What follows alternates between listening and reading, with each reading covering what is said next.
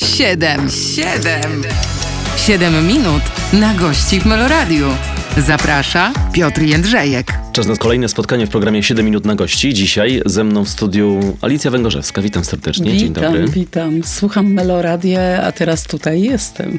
Tak, teraz y, pani w Meloradiu będzie można posłuchać. Przez y, kolejne dwie godziny będziemy na naszej antenie razem z panią Alicją. Zachęcamy państwa do bycia z nami, a za chwilę pierwsze 7 minut naszego spotkania. Siedem minut na gości w Meloradiu. Przypomnę, że dzisiaj moje zaproszenie przyjęła Alicja Węgorzewska. Jesteśmy w studiu Meloradia i rozpoczynamy e, pierwsze 7 minut naszej rozmowy. Na początek chciałbym zapytać o e, pani jubileusz i to, co wydarzyło się w Teatrze Polskim w e, Warszawie. Wielka uroczystość, zna, znamienici goście, zamknięcie też pewnego rozdziału, czy też podsumowanie, może lepiej tak. Chyba podsumowanie, bo droga artysty jest drogą, która trwa. I niespodzianki, które zostały dla mnie przygotowane, rzeczywiście wzruszyły mnie do łez, dosłownie. Ale na ten wieczór przede wszystkim złożyło się to, że było tam wielu, wielu przyjaciół, zarówno na widowni, ale również na scenie. Ci, którzy przyjęli moje zaproszenie, wystąpili ze mną w duetach i była to Kaja i Leszek Możdżer, Maciek Miecznikowski, Bogdan Kierejsza, Trevoci, e, wspaniały Franco Fasano, który przyleciał do nas z Włoch. E, Krzysiek Meisinger, który w tej chwili jest w 20 najlepszych gitarzystów klasycznych świata, to oni sprawili, że ten wieczór był po prostu czarowny. Mówimy o tym wieczorze, ale jeszcze nie powiedzieliśmy, co to był za wieczór. 30-lecie pracy 30-lecie artystycznej. pracy artystycznej, ale kiedy z zapadni wyjechała walizka. Powiem szczerze, że tego momentu się przestraszyłam, bo nie znałam scenariusza. Z, z, byłam zamykana skutecznie w garderobie i nie mogłam ani podsłuchać, co tam się dzieje na scenie. Reżyserował ten wieczór Grzegorz Hrabkiewicz, który jest bardzo ważną osobą w moim życiu, gdyż Grzegorz był osobą, która siedziała na moich egzaminach wstępnych do Akademii Muzycznej na Wydział Wokalno-Aktorski. I pamiętam potem, jak przyjął mnie na studia, opowiadał yy, na pierwszym roku, mówi tak, wiesz, nie wiedzieliśmy, czy jesteś zdolna, czy taka postrzelona. Mówię, W razie czego ją przyjmiemy, a jak się okaże, że jest po prostu tylko postrzelona i nie ma talentu, to ją wyrzucimy ze studiów. Ale nie wyrzucili. A druga osoba, która stała przed orkiestrą, Tomek Szymuś, który ze mną nagrał 10 lat temu płytę mm, i Colori dell'Amore, przepięknie ją zaaranżował. Właśnie jedna piosenka zabrzmiała z tej płyty Mimanki, e, kompozycji Franco Fasano.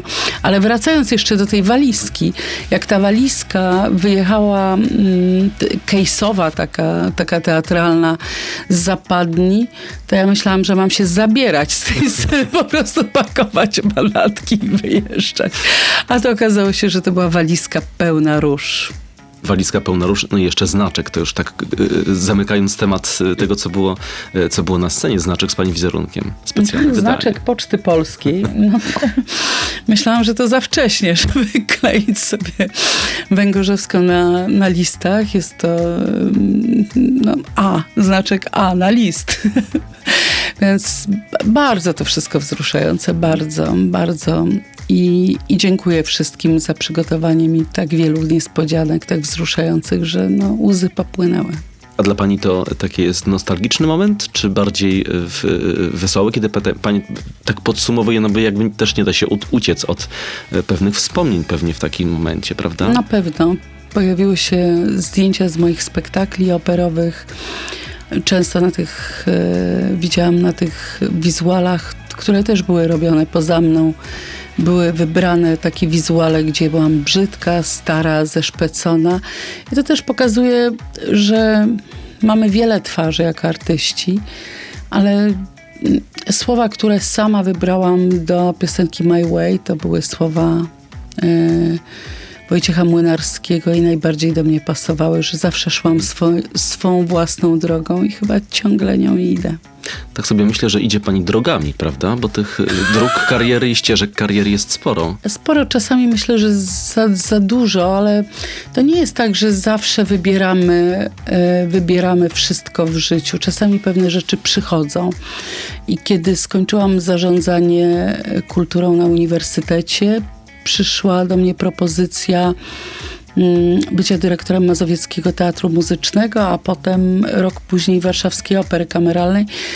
I bardzo mm, dla mnie to była trudna decyzja. Ja się zastanawiałam i to nie jest y, żadne kokietowanie, bo wiedziałam, że w pewnym momencie będę musiała mocno zredukować swoją drogę artystyczną, ale z drugiej strony takie propozycje mogą się potem już nigdy w życiu nie pojawić, więc chwytaj dzień, jak to zaśpiewała Kaja.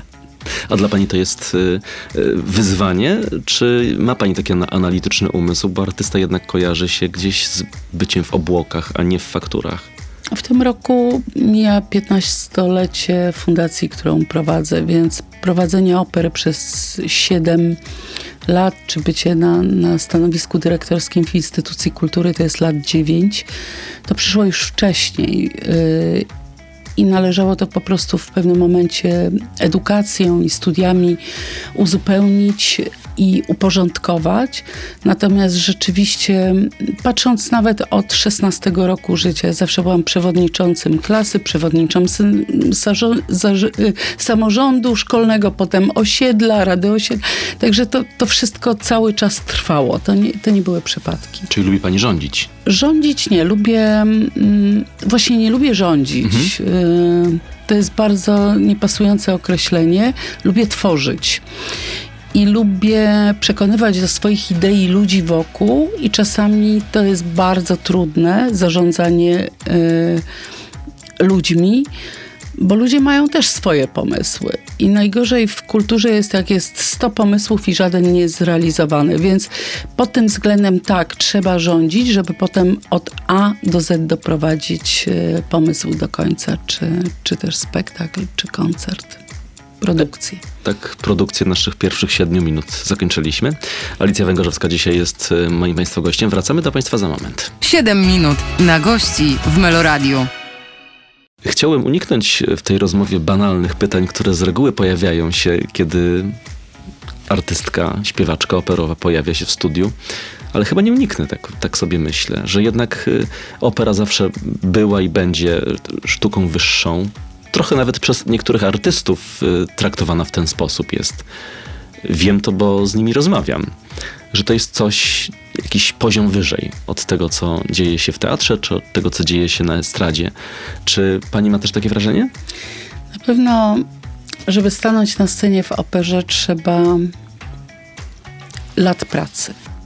Trzeba warsztatu. To jest tak jak sportowiec, który jedzie na zawody i nie może być, że on pobiegnie, nie pobiegnie, skoczy, nie skoczy, umie, nie umie. Tutaj jest po prostu przebieg sztuki w czasie. Potrzeba ogromnej dyscypliny, yy, potrzeba wydolności fizycznej dla mnie sportowca, a psychicznej yy,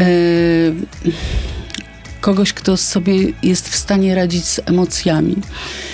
Rozmawiając z, z kolegami, którzy kończą studia, kończyli ze mną studia, patrzę tak, ze średniej szkoły muzycznej z 38 osób dwie zostały w zawodzie, a ze studiów z 10 też dwie. Więc gdzie, gdzie jest ta granica postawiona, że y, niektórzy nie są w stanie, przychodzą do fajnych zawodów, poznają języki, mają pamięć wzrokową, są wspaniałymi prawnikami, profesorami w innych dziedzinach. Natomiast dlaczego nie? Dlatego, że na studiach artystycznych mało poświęcamy czasu psychologii czyli wyporność e, taka psychiczna i możliwość radzenia z tym zawodem, rzeczywiście dla mnie stawia ten zawód w półce wyższej. Ale czy muzycznie? Muzycznie Musimy pamiętać, że muzyka operowa była kiedyś muzyką rozrywkową, więc to, co mówimy dzisiaj, że to jest poważna, to była bardzo niepoważna, ponieważ no, obejrzyjmy film Amadeusz i będziemy wiedzieć, e, co wyprawiali artyści w operze. Tak? Wchodzili pod stoły, pili alkohol, grali w karty, opowiadali żarty, arie się przewijały da capo, bo ktoś wychodził na korytarz, światło było zapalone i było to po prostu miejsce rozrywki. Oczywiście dzisiaj rozrywka inaczej postrzegamy, dlatego myślimy, że to jest kultura wyższa. No cóż, te, te, tego chyba już się nie wypleni.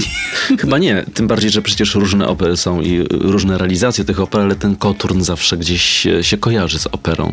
Pani lubi ten koturn? Lubię.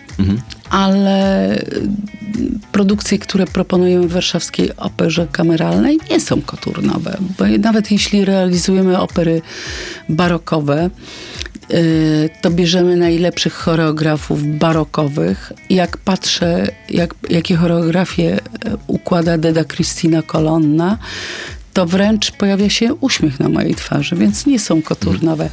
Problemem w muzyce klasycznej jest to, że to jest język obcy. To jest tak, jakbyśmy mieli rozmawiać po chińsku, po włosku, e, po francusku. Jeśli nie znamy języka, to się po prostu nie poruszamy. Nie, nie, nie mamy kodów, jak się porozumiewać w tym języku. W momencie, kiedy nauczymy się tego języka, to jest bardzo prosty język. Czyli dążymy teraz do pojęcia edukacja muzyczna? Edukacja, której nie ma, bo organizujemy takie, mm, o, nazywa się snack opera. Snack, czyli jakaś przegryzka operowa e, od nazwiska prowadzącego Jurka Snakowskiego, fantastycznego erudytę operowego. I on prowadzi tych gości przez różne arie, śmieszne tytuły, oni sobie losują jak wielką grę e, kiedyś i mm, można e, wtedy przyciągnąć widza w ten sposób, że on po takiej audycji wychodzi, idzie do kasy i kupuje bilet na pełnowymiarowy spektakl. A jeśli dzisiaj mówimy, że nie ma e, wychowania muzycznego w szkole, dzieci nie muzykują, są. e, Bo to nie, nie o to chodzi, żeby też produkować zastępy muzyków, żeby wszędzie było pełno muzyków, ale żeby właśnie nauczyć się języka. Myślę sobie, tak z teatrem też jest, że kiedy małe dziecko zabierze się na pierwszy spektakl teatralny i on jest po prostu... No, Zachwycone, prawda? no właśnie, ja chciałem w tę drugą stronę, że jeżeli jest nie, za, nie zachwycone, To nie pójdzie jest potem. może nie zły spektakl, ale na przykład nieodpowiedni dla tego wieku, to potem już nie pójdzie. Potem będzie się to kojarzyło z jakąś męką, jakąś to, to, torturą. To jest klucz, myśli pani, żeby odpowiednio dobierać ten repertuar i, i, i tym młodym ludziom na początku drogi już pokazywać? Mądrze, mądrze. W punkt pan to spuentował. Da się to robić, tak? Da się, tylko sami musimy się nauczyć, e, co warto, czego nie warto. Pamiętam kiedyś moja córka była mała, poszłyśmy na jakiś spektakl dziecięcy e, w, w sali kongresowej. Jeszcze ta sala kongresowa pięknie e, egzystowała. I tak po 15 minutach mówi, mamo, wychodzimy. No wyszłyśmy, ale rzeczywiście był źle zagrany, brzydkie dekoracje, źle zaśpiewany. Dziecko się nudziło, a dziecko już chodziło do szkoły muzycznej, już te pier- y, tam pierwsze kroki stawiała i już słyszała, że coś jej nie pasuje, że ją to nudzi, że ją to rozstraja i rzeczywiście wyszłyśmy z tego spektaklu. Aktorzy często mówią, że dzieci i młodzież to naj, najtrudniejszy widz. W operze też tak jest. Okrutny, ale szczery. Czyli nie, nie da się czegoś tam przykryć y, pozłotkiem i powiedzieć, że to świeci. Dziecko jest, mówi, albo co, zupa dobra, albo nie, albo spektakl dobry, albo nie. I nie, nie, nie ma negocjacji. Czyli szczerze. Alicja Węgorzewska, dzisiaj w programie 7 minut na gości. Wracamy do Państwa za chwilę. 7 minut na gości w Meloradiu. Zapamiętałem, nawet zapisałem sobie to, to słowo, a pytanie kieruję do Alicji Węgorzewskiej, która dzisiaj jest moim Państwa gościem, że była Pani postrzelona. Na czym to postrzelenie polegało? Postrzelenie polegało na tym, że nie bawiłam się lalkami. E, grałam w kapsle, y, chodziłam po drzewach i no, byłam takim człowiekiem, który chadza swoimi ścieżkami. Y, alienowałam się od grupy, ale jednocześnie o, wygrałam bardzo fajny plebiscyt, y, będąc w szkole średniej. E, Wychowawca nasz zrobił plebiscyt, z kim chcesz się uczyć i z kim pójść na wagary. Wy, wygrałam w dwóch kategoriach, więc byłam postrzelona, tak. Ale kiedy mia- ale byłam również zadaniowa, czyli jadę do końca i tak jest do dzisiaj, że ka- chyba każdy prze- przełożony, dla którego pracuję, jest bardzo zadowolony, bo wie, że sprawa będzie dowieziona do końca i z najlepszym efektem, jaki można w okolicznościach e, osiągnąć. Wiem, że to brzmi trochę tak butnie, co mówię, Mhm. ale nie jest to proste, zwłaszcza e, przy mm, pracy w kulturze, bo jest dużo wypadkowych, takich i przypadkowych, i, i dziwnych sytuacji, i tym trzeba cały czas zarządzać, żeby, żeby wychodzić z jakichś kryzysowych sytuacji. A cóż, a to postrzelenie to mi zostało, no bo jak, jeśli miałam być śpiewaczką operową, a później się okazało, że jeszcze i zarządzanie, i fundacja, i festiwal, i opera, i telewizja. I ta telewizja była od czasów studiów. Y, To był w ogóle niezwykły przypadek, bo mm, nie, nie opowiadałam nigdy tej historii. Y, Moja bliska przyjaciółka bardzo chciała pracować w telewizji. Mówi, chodź ze mną na casting. Była parę lat młodsza i była po prostu bardzo nieśmiała. I był taki rząd tych młodzieży, bo to były, miałam z 22 lata. Ja mówię, pani wchodzi, wchodzi. Ja mówię, na żaden casting, tu koleżanka przyszła. Wchodzi pani, wchodzi. Później jakieś taśmy przeleżały pół roku w tej telewizji. Nagle ktoś dzwoni i mówi tak, czy ja chcę pracować w programie publicystycznym. A były dwa programy wtedy, jedynka i dwójka. I tak się stało, że, że zaczęłam pracować w programie publicystycznym, a potem zaczęło mi zabierać to tak dużo czasu. Trzeba było wziąć kamerę, zrobić reportaż, napisać skrypt, zmontować, gdzie ja nie, w ogóle nie wiedziałam, o czym jest montaż i przyjść jeszcze i ten program poprowadzić. Wraz z kolegami, ja dostałam departament oczywiście kultury w cudzysłowie i odeszłam z telewizji. Ale ci wszyscy ludzie zostali potem do tej telewizji. Gdzieś wracałam w różnych okolicznościach i zostałam też, tylko w innym kontekście. No tak, no tak. A to jeszcze, jeszcze, jeszcze przejdziemy. Ale, ale nawiązując do tego, do tego po- postrzelenia, już zamykając ten wątek, rozszerzając go e, trochę, może to nie jest e, też takie słowo, które to po- pokazuje do, do końca, ale myślę o takim szaleństwie, pewnym, pewnego rodzaju m, takim wychodzeniu z, z ram. Myślę o tym, co pani e, prezentuje na scenie i czego pani się nie boi zrobić na scenie. E, w, nie wiem, czy ja dobrze myślę, że są na przykład śpiewaczki, które nie, wiem, nie pozwoliłyby sobie, żeby tak sobie usiąść na schodku, na przykład, jak pani wczoraj usiadła na spektaklu. Prawda? To ani wygodny ten schodek, Usiąść. ani w takiej sukni długiej, tak sobie na schodku usiąść. Ale tak pomyślałam, że nie chciałabym stać nad tym leszkiem i epatować e, swoją osobą w momencie, kiedy on gra wielką solówkę, więc usiadłam na schodku. No tak, bo wtedy z, z posągu robi się postać, robi się człowiek, robi się y, w, może nie element scenografii, ale jakaś część spektaklu, prawda? A nie, Tak. a nie sto, stojąca diwa. I, tak też zwróciłem na to uwagę i pomyślałem, że czy łamie pani takie konwena, konwenanse? Lubię to robić. Em, Lubię brać e, udział w ciekawych projektach, w nieoczywistych projektach. A takim projektem był projekt zagrania matki w Matce Witkacego. I dlaczego? Przyszedł do mnie Kuba Przebindowski z Janem Bończą e, z Rzeczpospolitej. Ja mówię, Alicja. E, i jeszcze wtedy była pani Alicja. Pani Alicjo, mm, chcielibyśmy, żeby pani wystąpiła w Matce Witkacego. Ja mówię, ja w Matce? Ja mówię, ja nie jestem aktorką, ja jestem śpiewaczką.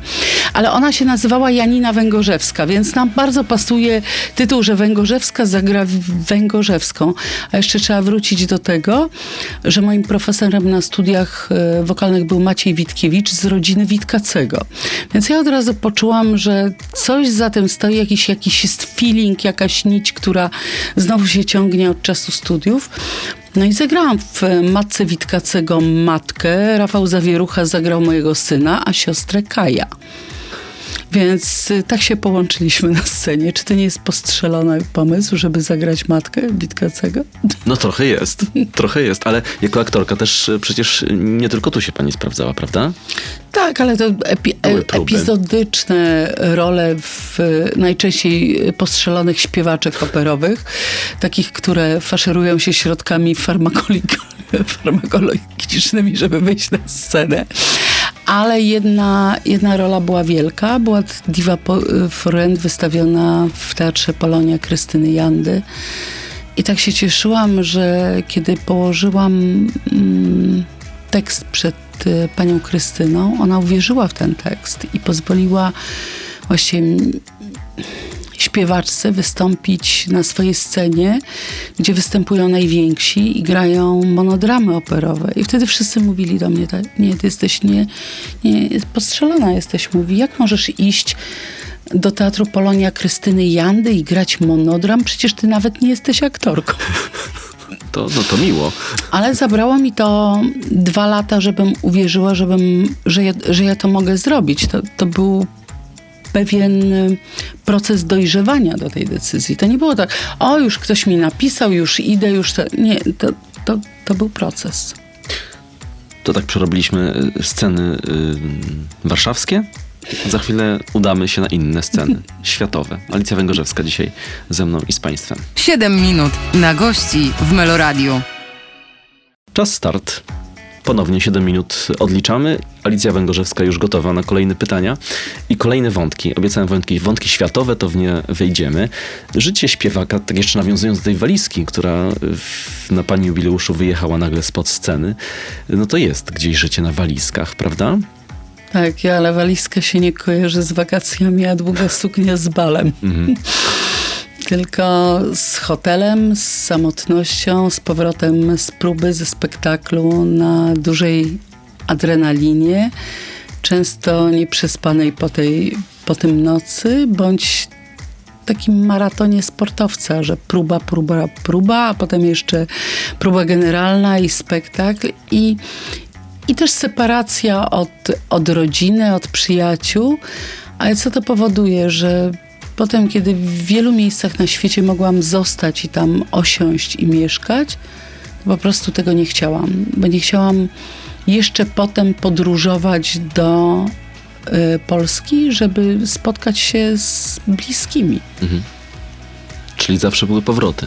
Tak, zawsze były powroty. A proszę powiedzieć, czy świat operowy jest trochę inny w innych krajach, no, nawet, nawet, europejskich? Za, za, chwilę chcę też przejść do Bliskiego Wschodu, bo to też ciekawy wątek w pani karierze. Ale czy spektakl to spektakl, muzycy to muzycy, a widzowie to widzowie zawsze tacy sami? Dla mnie tak. I czy to jest wielka scena w wielkim teatrze, czy wielka gala, czy kameralny recital przy fortepianie, czy może jakiś e, koncert sakralny. Mam takie podejście, że dla mnie publiczność jest e, tak samo ważna. Bo COVID właśnie uświadomił nam i pokazał, e, bo trochę, trochę to była też lekcja dla świata artystycznego. Jest ja, ja, te, te, te, reflektory na mnie, jak jest super, w ogóle jestem, jaki jestem ważny i wychodzę i wam daję tutaj wielką sztukę, a nagle się okazuje, że zostają ci cztery ściany, publiczności nie ma, przez komputer nic nie przechodzi, bo to nie, nie, nie ma tej energii fali. I nagle się okazuje, że artysta nie istnieje bez publiczności, każdej publiczności.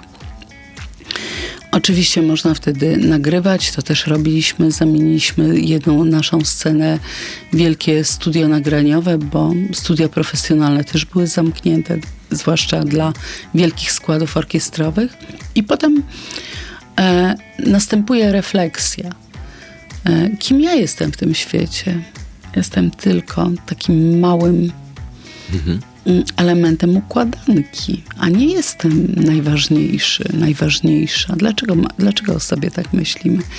A z drugiej strony, kiedy patrzę na takich artystów jak właśnie Krzysiek Meisinger, czy Leszek Możdżer, czy Kaja, kiedy wchodzą na scenę, to jest taka energia i takie zawładnięcie całym tym, całą tą publicznością, że właściwie każdy czeka na jeden ich gest ręki, na jeden akord, na jedno e, rzucenie włosami i to, i to chłoną i na to reagują. Przypomniała mi się historia kolegi, który opowiadał, że e, po spektaklu teatralnym wracał do domu tramwajem i obok niego siedziała z bukietem róż artystka, którą przed chwilą widział na scenie i jakoś go to bardzo zszokowało, że y, artystka jedzie tramwajem, a nie gdzieś limuzyną czy, czy samochodem wraca do domu. I to też y, w, nawiązuje do tego, o czym pani wspomniała, że te, na przykład chwila samotności w hotelu, czy takie, takie odarcie z, tej, z, z tego blichtru, który, który chwilę, chwilę wcześniej jest na scenie, a potem e, sam na sam. Czy to jest znowu ten mianownik głowa, o którym pani wspominała, że trzeba sobie umieć radzić e, e, i, stąpać twardo po ziemi, żeby w tym zawodzie być? Na, na pewno. Na pewno jest, są to lekcje pokory i lekcje, które trzeba odrobić, bo jeśli będziemy o sobie inaczej myśleć, to nie dojdziemy za daleko. Ja pamiętam, może to jest śmieszna historia, ale wychodzę z opery kameralnej w Wiedniu zmyta, mm, tłuszczem teatralnym, taką obrzydliwą wazeliną, y, y, włosy spod peruki po prostu i stoi przy moim samochodzie, to jest niedziela, policjantka i mówi, że źle zaparkowałam. I że tu jest poczta i tu jest koperta. Ja mówię, że się bardzo spieszyłam do teatru yy, i dlatego zaparkowałam, bo i tak poczta nieczynna i koperta niewykorzystana i tak, a ona tak patrzy na mnie, taka po dziesiątej taka tłusta, brudna baba wyszła z teatru i mówi, pucenzi? No, życie przynosi te historie, tylko trzeba po prostu uczyć się ciekawy, czy, czy w, w takim nie, światek to jest też złe słowo. To nawet półświatek tak, już zawsze dobrze, w, pół, w półświadku w śpiewaków operowych chciałem powiedzieć, ale w takim środowisku śpiewaków operowych jest, to jest zamknięte środowisko? To są ludzie, którzy gdzieś żyją w takim swoim zamkniętym małym świadku, czy nie? Oj tak, tak. oj tak, oj tak. Ale powiem, że o, tutaj też muszę powiedzieć, że jestem postrzelona, bo ja szukałam przez to, że to co powiedziałam wcześniej, że zawsze byłam outsiderką, tak, że jakby na zewnątrz grupy, to w moim życiu nie było przyjaźni w świecie operowych, w świecie operowym. Jakby nie siadałam e, po pracy z, do stołu z kolegami z opery, tylko miałam po prostu inne środowisko. Może przez to, że, że bywałam w różnych miejscach właśnie, że trochę tu telewizja, trochę teatr, mhm. trochę, trochę, y, trochę jakieś nagrania. No to tak, ale nie, nie stricte nie byli to śpiewacy operowi. Alicja Węgorzewska. Dzisiaj w programie 7 minut na gości. Bądźcie Państwo z nami. 7 minut na gości w Meloradiu. Kuwait, Bahrain. Te rejony teraz chciałbym Państwa zabrać z Alicją mhm. Węgorzewską.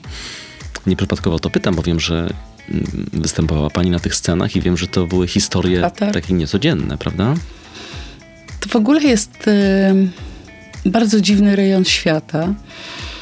A z drugiej strony, będąc w Katarze i widząc tak przepiękną operę zbudowaną, jednocześnie publiczność niezwykle wymagająco, bo to nie jest publiczność, mimo że tam nie ma takiej wielkiej kultury operowej, ale publiczność, która przychodzi tam na koncerty, to jest publiczność, która wsi wsiada w swój prywatny samolot i leci na spektakl do Londynu czy do Paryża. E, spotkałam tam wielu, wielu ekscentrycznych ludzi nawet, chociaż e, czasami e, przykrytych tymi swoimi strojami, które nie znaczą nic, a później się okazuje, że mm, że to jest architekt, który stworzył tysiąc e, projektów architektoniczno-budowlanych w całej Zatoce Perskiej i, i kolekcjonuje samochody gwiazd z całego świata mm, kupowane na aukcjach, więc dosyć ciekawe historie, ale bardzo się cieszę, że nie tylko tam jeździłam z recitalami swoimi, tylko jeszcze wyreżyserowałam Carmen, gdzie przychodził cenzor i mówił, że za blisko siedzę Don Josego. Albo taki projekt e, Diva for Rent, zagrana w języku angielskim w Katarze, gdzie trzy miesiące najpierw weryfikowali, czy oni w ogóle mogą wpuścić, a czy ten tekst przystaje, trzeba było wysłać e, tłumaczenia, a czy, mój, czy moje CV jest wystarczająco dobre, żeby tam wystąpić i tak dalej i tak dalej. To też była historia z plakatem? Tak, historia z plakatem, który został ocenzurowany, więc. E, a i, i tytuł został ocenzurowany, bo e, diva nie może być for rent. A ja uważam, że każdy zawód jest for rent, bo przecież wynajmujemy się, e, żeby pracować. Mhm. Czyli jaki był tam? Diva po prostu. For rent zostało skre skreślone. Zostają te doświadczenia w, w pani głowie? No, zostają miłe wspomnienia. Jakby się do nich nie przywiązuje, także jakoś specjalnie je rozpamiętuję, ale, yy, Ale to, że na przykład jest tam prohibicja, a kiedy są przyjęcia w, w, ambasadach, czy też w prywatnych domach, które są właściwie, potrafi stać Stanway i być sala koncertowa w środku prywatnego domu. I wtedy jakieś te nawet eleganckie wino jest podawane zawinięte w serwetkę, że nie wiadomo, że to jest wino, a jednak wszyscy wiedzą, że piją to wino w kraju, w którym jest prohibicja. Więc tak, to takie, mhm. takie fajne smaczki w życiu.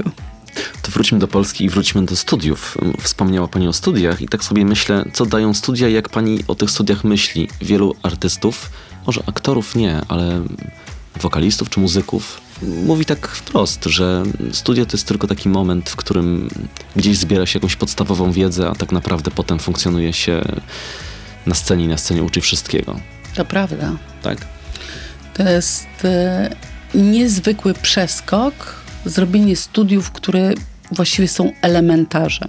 Uwaga, studia elementarzem, bo żeby powstał muzyk, na przykład usiadł przy ostatnim pulpicie w orkiestrze, on jest najpierw 6 lat w podstawowej szkole muzycznej, potem 6 lat w, w, średniej, a potem 5 lat studiów i potem po wielu castingach, jak usiądzie przy ostatnim pulpicie i gra takie ti, ti, albo raz, dwa, trzy, ti, no to za, zaczyna zadawać sobie pytanie, to ja 17 lat chodziłem do szkoły, poświęciłem dzieciństwo, Y, relacje ludzkie, wa fajne wakacje, wyjazdy, podwórko, nie wiem, no, w, w, tamtych czasach, teraz to może więcej komputera.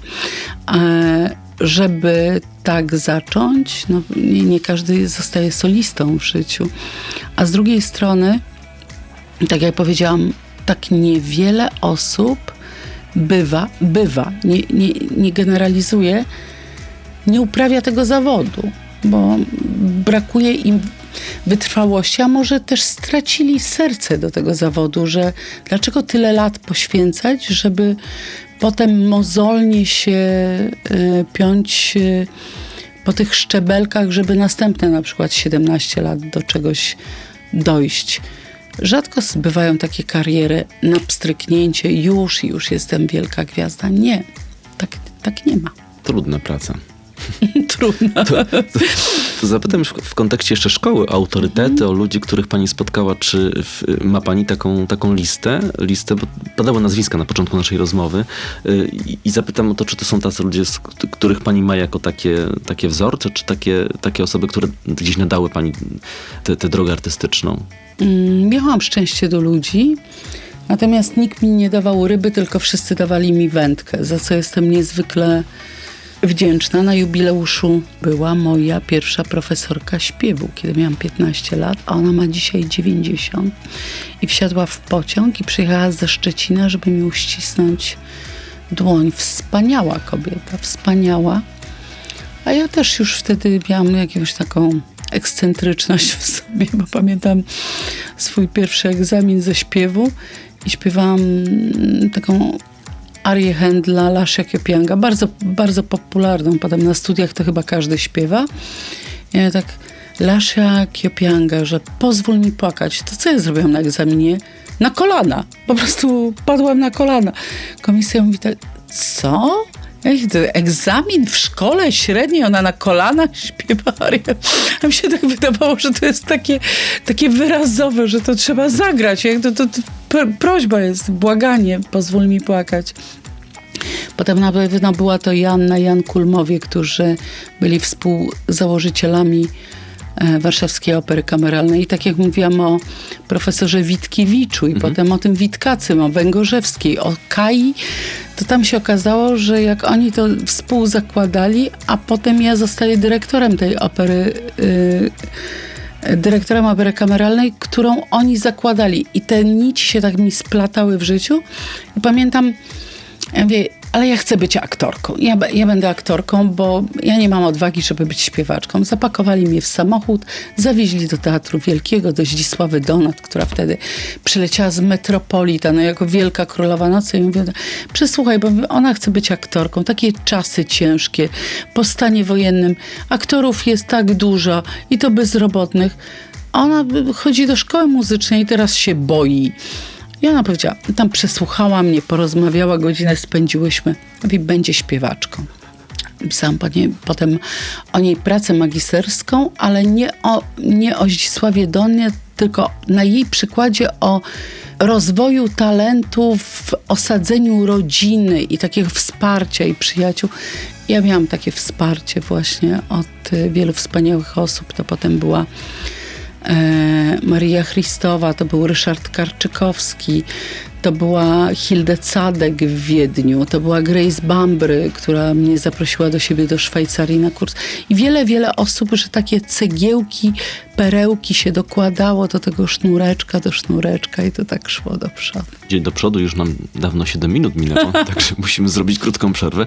Przypomnę, że Alicja Węgorzewska dzisiaj opowiada o Rozgadałam swojej się. artystycznej karierze. Tak, tak. 7 minut na gości w Meloradiu. Chciałbym wrócić jeszcze do warszawskiej y, opery kameralnej i zapytać, jak teraz y, tworzy się repertuar, jak teraz trafia się do ludzi. Często dyrektorzy takich placówek y, teatralnych na przykład, co tu dużo mówić, narzekają. Przypomnę, że Alicji Węgorzewskiej zadaje to pytanie jak dyrektorowi warszawskiej opery kameralnej. Nie będę narzekać. Jestem szczęśliwym dyrektorem. Mam to szczęście, że mam dwie sceny. Dwie sceny tak różne, że mam wrażenie czasami, że pracuję w dwóch teatrach. Bo jedna scena przy Alei Solidarności, w której gramy Mozarta, gramy barok, gramy te wszystkie wspaniałe dzieła z wielkiej literatury operowej. Ale również nagrywamy, robimy rejestracje telewizyjne, później sta- staramy się do, dotrzeć do szerszej publiczności. Wyjeżdżamy na turne zagraniczne. To jest ten, to serce. Ale potem jest taka ekstrawagancka scena, która się nazywa basen artystyczny. Publiczność siedzi w nietce basenu. Śpiewacy 360 stopni, scenografia. Czasami na przykład mm, o, z Kają śpiewam Marię de Buenos Aires. Wystawiamy to, e, ten spektakl. E, publiczność siedzi przy okrągłych stołach, pije wino w czasie spektaklu. Czyli się czujemy jak w Buenos, jak w boskim Buenos. E, gra muzyka Piazzoli, czyli gra tango. E, gramy tam Stevena Sondheima Company, którym dyryguje Tomek Szymuś. I tak, nie ma kanału, bardzo trudno. Orkiestra musi siedzieć gdzieś tam u góry, zasłonięta scenografią, ale potem jak schodzą się kłaniać, bo ja wyciągam orkiestrę na scenę, żeby się kłaniać, wszyscy mówią, to nie było staśmy? Mówię, nie, nie było staśmy. Oni naprawdę, to są snajperzy. Oni po prostu tak, tak grają, że, że, że nie, można, nie można w to uwierzyć. Tam Leszek Możdżer zagrał z nami pierwsze swoje projekty. Tam powstawały płyty. Czyli mam taką dowolność rozwinięcia skrzydeł w inny repertuar. Ale nie gramy muzykali Andrew Lloyd Webbera, czy jakichś głównych tytułów takich oczywistych, tylko szukam takiego repertuaru mm, światowego, ale którego nikt nie gra. I trzeba trafiać z nim do, do publiczności i o tę publiczność za, zabiegać, yy, choć nie wiem, czy teraz się nie mylę, bo yy, musi, chyba nie musicie zabiegać. No właśnie, Mamy nie, tak wyprzedane myślałem. bilety Tak na myślałem. wiele miesięcy. No właśnie, no Naprzód właśnie. nasze widownie też nie są wielkie, trzeba o tym powiedzieć, ale naprawdę bilety się sprzedają jak ciepłe bułki. Za moment wyjeżdżamy w wielką trasę z Leszkiem Możdżerem. Napisał dla nas płytę kompozyty. I to też chodziłam za, za Leszkiem trochę czasu, a potem COVID mi pomógł, bo to, że y, wiele osób zostało w domu, miało czas na taką, tak zwaną inną twórczość. Leszek napisał wspaniałą płytę. I wyjeżdżamy w listopadzie na naprawdę wielkie tournée po największych salach koncertowych Polski. Piękna perspektywa. Y, Zapytam jeszcze, w- wrócę do tej telewizji, o której pani wspominała, i tej pracy. Y, Dwa kanały telewizyjne, a to, co teraz, to już trochę się różni. I zapytam o to, jak y, pani się odnajduje w takiej rzeczywistości telewizyjno-internetowo-plotkarsko-ściankowej, bo gdzieś tam przecież pani te ścianki, też miała tak? swoje, w, swoje epizody na ta, w Epizody takich pl- ściankowe. plotkarskich też pismach. To jest, Śpiewaczki e, operowe nie występują w takich Często, często to takich jest okolicznościach. jednak e, w jakiś sposób e, przez kogoś tworzone. Ja, ja, ja na to nie wpływam, Ja- jakby nie kontroluję tego. Coś tam sobie napiszą. Ale e, w telewizji co lubię? Lubię, że mam młodych śpiewaków, których chcę pokazać. Mam w tym roku dziesięciolecie bitwy tenorów na róże. No, na róże, tak? O róże, ale na, na róże, żeby taki dobry tytuł był. I że można tym ludziom podawać rękę i stawiać ich e, na dużych scenach albo w pięknych e, realizacjach.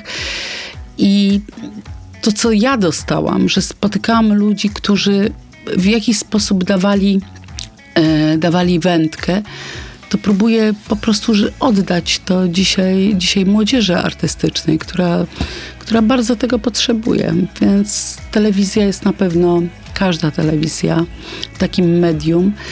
E, Za mało jest u nas tego w Polsce, bo nie oszukujmy się, śpiewacy na zachodzie, muzycy klasyczni reklamują dobre mm, zegarki, biżuterię, y, samochody. U nas nikt nie zwróci uwagi na żadnego śpiewaka. Po prostu co? Miałby coś reklamować? Przecież to nawet nie jest rozpoznawalna osoba, więc telewizja daje jakąś rozpoznawalność, która myślę, że w tym zawodzie jest potrzebna. I to jest droga tej branży operowej, myśli pani, żeby tak się promować? Mm, nie droga, ale, ale pewnie, pewnie pe, jeden ze środków, bo najważniejsza jest sztuka i jej jakość. A myśli pani, że ta jakość jest coraz gorsza? Nie, nie mówię o, o tym, co, co, co, co pani robi w, Nigdy w e, życiu. u siebie, nie, tylko tak nie, jak nie jest pani gorsza, patrzy na ale jest, to, co się dzieje. W... ale jest to najważniejsze, Mhm. tak? A reszta to są jakieś wspomagające mm, elementy, które mogą wynieść y, pewne osoby, tak? Mhm. No proszę zobaczyć na Leszka Możdżera. Jest pianistą jazzowym, jest mega rozpoznawalną postacią. To jest marka już. To jest ogromna marka. A nastanowi się, te, nastanowi się też pytanie y, y, o tych młodych. Pani wspomniała o artystach, których, prom, których pani promuje. Zdarza się pani y, poczuć wiem, zazdrość, kiedy się pojawia młoda, mm, Świetna śpiewaczka. świetna śpiewaczka, Nie, która... nie mam tego. Nie? Właśnie nie mam tego w sobie. Odwrotnie, jak ktoś jest świetny, to potem go obsadzam jeszcze w następnym spektaklu i w następnym i podbijam, a potem oni mi mówią, że jadą za granicę. I wtedy mówię, tak, dobra, będę szukać następnego. Ale ostatnio, y, ostatnio wpadłam na taki pomysł, że rozmawiam z takim śpiewakiem, którego już wypromowałam na przykład, że jest, y, śpiewa nagle pierwszoplanowe partie i mówi, że jedzie za granicę. Ja mówię, pamiętaj, ale wrócisz do warszawskiej opery kameralnej i zaśpiewasz za taką samą stawkę, jak śpiewasz dzisiaj. A nie, nie, to ja już zaśpiewam za darmo, bo już mnie nie chcę, żeby myśleli, że za tyle będę śpiewać. Tak na pieniądzach skończyliśmy naszą rozmowę. Uniknęliśmy tego tematu przez y, całe dwie godziny. To taki akcencik na koniec. Alicja Węgorzewska dzisiaj ze mną w studiu. Za chwilę jeszcze do Państwa wrócimy. 7 minut na gości w Meloradiu. Wracamy do Państwa na antenie Meloradia, ale tylko po to, żeby powiedzieć do zobaczenia, do usłyszenia. Bardzo, dziękuję za... Bardzo dziękuję za przyjęcie dziękuję za zaproszenie i dziękuję, że Państwo byli tak długo ze mną. Dwie godziny spędziliśmy na antenie, bardzo się z tego cieszę. Przypomnę, Alicja Węgorzewska dzisiaj Państwu opowiadała o swojej karierze nie tylko. Player Meloradio.pl, tam jesteśmy, głosowo. Na YouTubie jesteśmy również z wizją. Można nas zobaczyć, poglądać, podglądać. Jeszcze raz bardzo dziękuję. Dziękuję.